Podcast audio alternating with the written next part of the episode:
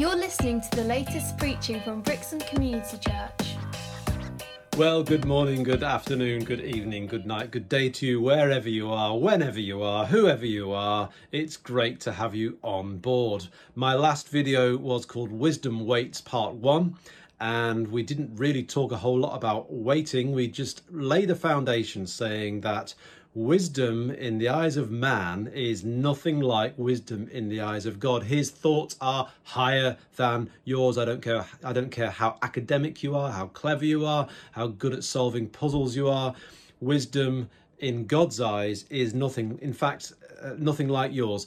In fact God's uh, God's God's foolishness is wiser than your wisdom. Sorry about that. Same for me too. It's just because we're mere humans. We are the created beings. He is the creator, and we need to surrender to His wisdom. Anyway, I'm getting ahead of myself. That's next video. Surrender to His agenda. I like a good rhyme, don't you?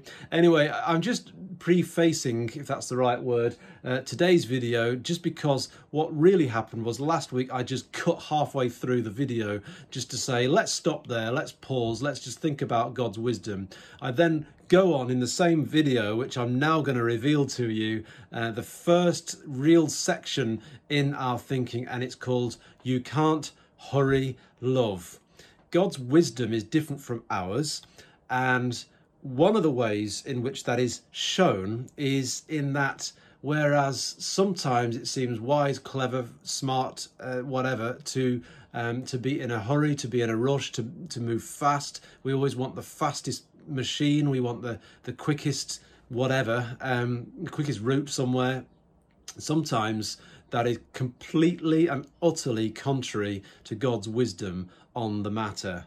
Um, I actually had to learn uh, uh, in my old job and still do now. You can see a, computer behind me which belongs to the church, and I've got another uh, church laptop which you will have seen uh, wheeled out every Sunday to project the words. And sometimes that one particularly is completely and utterly slow. That's uh, just the problem. And I had to learn uh, in, in my last job is where I learned this technique.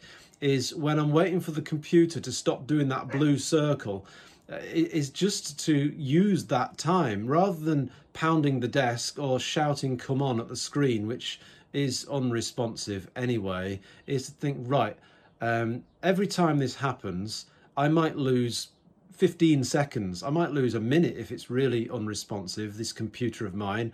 Um, what am i going to do in that time? Sometimes i had a, a book in front of me sort of open like this. Oops sorry open like that, probably not a book that size, um, and I would just pick it up and read a paragraph while I waited. Sometimes I would just quietly pray in tongues. Sometimes I would actually do nothing deliberately. I, I play almost play this guessing game of I'm going to shut my eyes and guess how long I'm going to have to wait for the computer. Now, that might sound like an, an, impossible thing for you to do in your hurried job, in your hurried world. It felt impossible to me too. You don't know the pressures I was under at certain times to get things done. So, that's exactly the time when you're supposed to do it you need to meditate. And so I would just say, oh, here we come. We've got this. It used to be an egg timer in the middle of the screen. And then um, we, we all upgraded from egg timers to blue circles and everything. Life was so much easier. Uh, and we'd watch the blue circle of doom going round and round and round. And, and then you click on something and then the whole screen would go grey.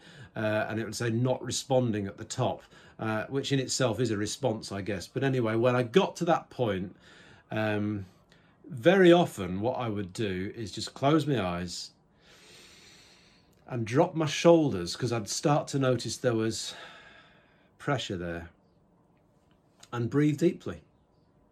And I think, I wonder if that, I wonder if that thing's started again. But sometimes I just, I don't care if it started. This moment is an important moment. And I just breathe in the Holy Spirit, so to speak, and ask Him to fill me and ask Him to give me wisdom in the task that I was doing use it as an opportunity to take a brain break and allow the Holy Spirit in. Well, you can't hurry love, and sometimes that's an important lesson for us to learn too. And so, in this message, which is kind of a continuation of last time, and it might just start a little bit abruptly, um, we're going to learn some more about God's wisdom and being unhurried. I pray it blesses you. I pray it helps you. I hope I pray that it changes something about your behavior patterns for the good that your your life is more in line more in step with the holy spirit as a result of watching this video enjoy it and god bless you if you can comment in the box below thank you to sam jones thank you to verity hyde you've both commented in my last video I find that encouraging, and I know others do, just to read it and think about what you've said. Uh, and then the video becomes a bit more interactive, and you're interacting with one another. Is the absolute dream, the goal of YouTube videos, is that um, the people watching interact with one another underneath and reply to the replies, if that makes sense. If you can do that, fan flipping tastic. God bless you. Have a great day.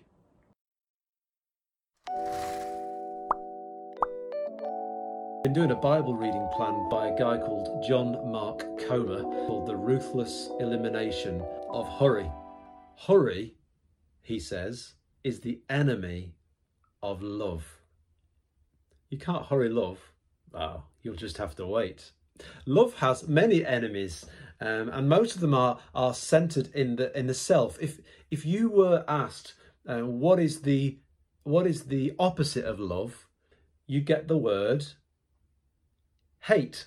Opposite of love, hate. I don't agree with that anymore. I think that the opposite of love is self. If love is others centered, surely that's what makes sense that the opposite of love would be self centeredness. And if we're going to ruthlessly eliminate hurry, how many horrid efforts become the antithesis of love? Think of when you've been in a hurry and someone's interrupted you you're already in a hurry. Someone interrupts you. Are you loving towards them?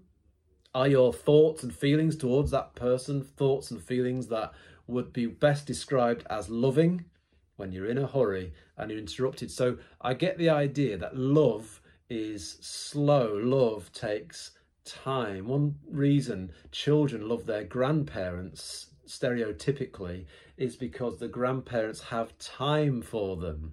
They've retired, they have more time on their hands, time that perhaps their parents who are busy earning money and being busy doing other things with other children as well don't have that time. Of course, we have to set boundaries on how much time we give people. If I uh, gave into every interruption, I wouldn't be able to fulfill my true commitments that I believe God is calling me to but there must be times in my day where I am willing to let go of my schedule. So I challenge you when you're interrupted to pause, take a breath, think. Is this person's interruption of equal value to what I'm rushing to? Or is it even actually of more value? Can the thing I'm rushing to actually wait? Can I adjust and see this as an opportunity to listen to someone or just to be with someone else just for a moment. Think about Jesus and how he was when he was called to Jairus' daughter. Now, the situation was pretty urgent. Jairus was an important guy and his daughter was very ill. And Jesus said, I'll come straight away. But on the way, he's interrupted by someone who's unclean and broken, an aging and suffering woman who's no longer allowed into the into the temple for worship. She's looked down on by society. She touches the hem of his garment and he feels the power going out of him and he is patient and unhurried. Now, if that was me, I'd be thinking, I've got to get to Jairus' daughter. She's dying. She's these are critical last minutes. These minutes, you know, if you're an ambulance driver, that urgency to get there on time is so important because minutes cost lives. And Jesus is there thinking, I've got to get to Jairus' daughter. I've got to get to the house of Jairus and and heal this girl. And now he's not thinking this. This is Jesus if he was like me. And now this woman who's been suffering all this time anyway, surely she could wait a bit longer. Surely she could have just followed me to the house and then let me, you know, come on, woman. And she touches his his garment. He turns and said, Who touched me? I felt the power go out of me. And he was patient. He was unhurried. He didn't rush. He engaged. And the challenge for me is to trust the Lord with the thing that I'm rushing to, and should I even be rushing? Jesus wasn't even rushing to Jairus' daughter, I don't believe, even when it was urgent. Now, we do have to um, distinguish between urgent and important. Some things I just want to get to because they're important, like a task I want to get to because it feels important to me, but it's actually not that urgent. And this is this is one of the things I'm working on. Could I do this tomorrow? I was going to do it today, but this interruption has come my way. Maybe a phone call, maybe an issue. And frankly, I don't feel like dealing with that issue but that issue is live. It involves another human being, and the task that feels important isn't urgent. But for Jesus, this was urgent. Why did he not rush? Why did he not tell the woman to wait? Go and sort Jairus' daughter out before she died? Well, the simple answer is because he can raise the dead. But I think there's another reason as well. There's a reason I need to take out of this. And that's because he trusted God with all outcomes. He trusted God with every outcome. This thing, this interruption, this person has come into my path at this time. And I need to stop, pause, think, assess is this interruption actually an opportunity in disguise? And if it is, it doesn't matter if there's someone dying down the road. If the Lord gives me the word to stop and interact with this interruption, then I must trust Him with the future. I must trust Him with what I'm heading for and slow down. Hurry is the enemy of love, or it certainly can be. There are times when we need to hurry, and if if if I found out that someone I loved had been caught up in a, an accident and was rushed into hospital, I would hurry to the hospital. But there are times where we need to ask the Lord to show us when to slow down. Do you trust Him to take care of your future? See, Jesus trusted God. He trusted his Father. He says, I only do what I see the Father doing. He trusted his Father with Jairus' daughter, and he listened. He only said what he heard the Father saying, and he listened for what is the Father saying in this moment. See, human understanding says, forget the woman. She's old, she's suffered a long time, she can cope a bit longer. Rush to the daughter. And that human wisdom works at a human level, and I'm not dismissing it, until God speaks into human wisdom. He is the God of the miraculous, and that means he, he will contravene natural law. He will violate natural law. And because he's a God of miracles and the violation of natural law, he will also ask you to, to act in a way that is in line with his workings and not natural law. So the natural law would be rush to the girl, deal with the woman later. But God's law says, in this moment, I am speaking to you and I am telling you, trust me with the future. I'm asking you to pause now. Do you trust God to take care of your future so that you can live in the present, in the now? Of course I do. Of course I trust God. Do you really trust Him? enough to risk the future and leave it in his hands, enough to jeopardize the security of your future. Do you trust God enough for that? Jesus finally got to the little girl's house, and the mourners were there already mourning. She was dead. That's what they said. But God knew what he was doing. Jesus had time for the sick woman, and God had power for the dying girl to be raised to life. Lazarus was ill. He was from Bethany, the village of Mary and his sister Martha. Mary's the one who poured perfume on the Lord and wiped his feet with her hair. He knew this family well. In, in, in John chapter 11, um, we, we learn that Jesus loved Lazarus. That's mentioned twice. One of the times it's mentioned is where the sisters send word to Jesus saying, Lord, the one you love is ill. Surely Jesus would rush to the situation, but we if we know the story, we know he didn't. Now look at these incredible verses. John 11, 5 and 6. Again, violation of natural law right here. Not quite a miracle, but uh, yet, but just a, a sign that God is going to work a miracle because he's doing something that is nonsense in the eyes of people. And when God calls you and you feel nudged to do something that is contrary to natural law or contrary to uh, human understanding, be prepared for a miracle. It's very likely God's going to do something absolutely incredible that you would never have achieved on your own, that you would never have seen God do if you hadn't obeyed. Obey when He calls you to do stupid things. When you know it's Him, when you've got confirmation that He's asking you to do it, just jolly well get on and do it. Right, here we go, back to the verses John 11, 5 and 6. Now, Jesus loved Martha and her sister and Lazarus. So when he heard that Lazarus was ill, he stayed where he was two more days. There he is. There he is. There he is. There's Jesus doing what he does best confusing everybody.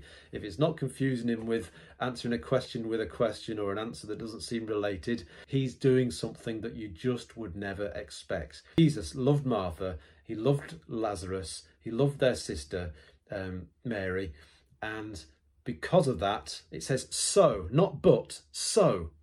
So when he heard that Lazarus was ill, he stayed where he was two more days. Now that doesn't make sense in and of itself unless you know the rest of the story and you know that Jesus knew what he was going to do. He was going to raise Lazarus from the dead. And because he loved them, he wanted them to experience this incredible miracle so that they could be uplift, uplifted in their faith.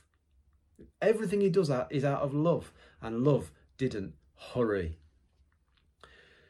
So, you know the story.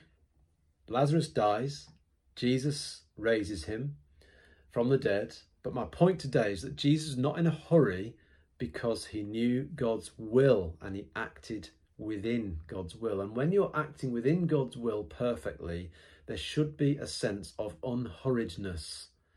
Jesus doesn't want you to be in a hurry. Love and hurry do not mix. And in this case, even hurrying to the one Jesus loved was not in God's plan. Love and hurry don't always mix. So, as I say, I would still rush to the hospital. I'd still hurry to the hospital if I knew someone I loved had been taken ill or had been in an accident. But we can't hurry God. So, from our two stories today, we've seen God's counterintuitive wisdom expressed in an unhurried love. Number one, Jesus didn't hurry to Jairus' daughter because he loved the sick woman just as much. And we too must not miss opportunities dis- disguised as interruptions or distractions. I'll say that again. We must not miss opportunities that come disguised as distractions. This may even involve trusting God with the thing we were hurrying to, no matter how important it was. Listen for his voice follow his leading, assess the distraction, don't dismiss the distraction. And number two, Jesus didn't hurry to the house of Lazarus, he held back. It was deliberate. In verse 4 of that story in John 11, he says, This illness will not end in death. No, it is for God's glory, so that God's Son may be glorified through it. He knew God's plan, and that's what we've got to do. We've got to seek God for his plan. Again, this is counterintuitive. In the world's eyes, and understandably, one would hurry to the situation. As I've said twice, I would hurry in most cases. That is human wisdom. That's our default setting, and it's a good setting. We hurry to an emergency. However, always listen for God's voice. He knows better. He's counterintuitive his thinking seems upside down, but it's actually the right way around. So let's be willing to be unhurried out of love for God first and then out of love for others. Let's not hurry to get our next task done. If you're like me, a completer finisher box ticker, you like to tick the box and see the achievement. But let's not miss that 30 second chat with a neighbour or a colleague or a family member when they interrupt us. There may be a hidden harvest just waiting to reveal itself. Maybe that task could just wait. And let's do like Jesus did listen to the voice of the Father, do what He is doing, even if it's counterintuitive in man's wisdom. So, you can't hurry love. Next time, we'll see again that wisdom waits as we surrender to His agenda. Thanks for listening. For more information, visit brixham.church.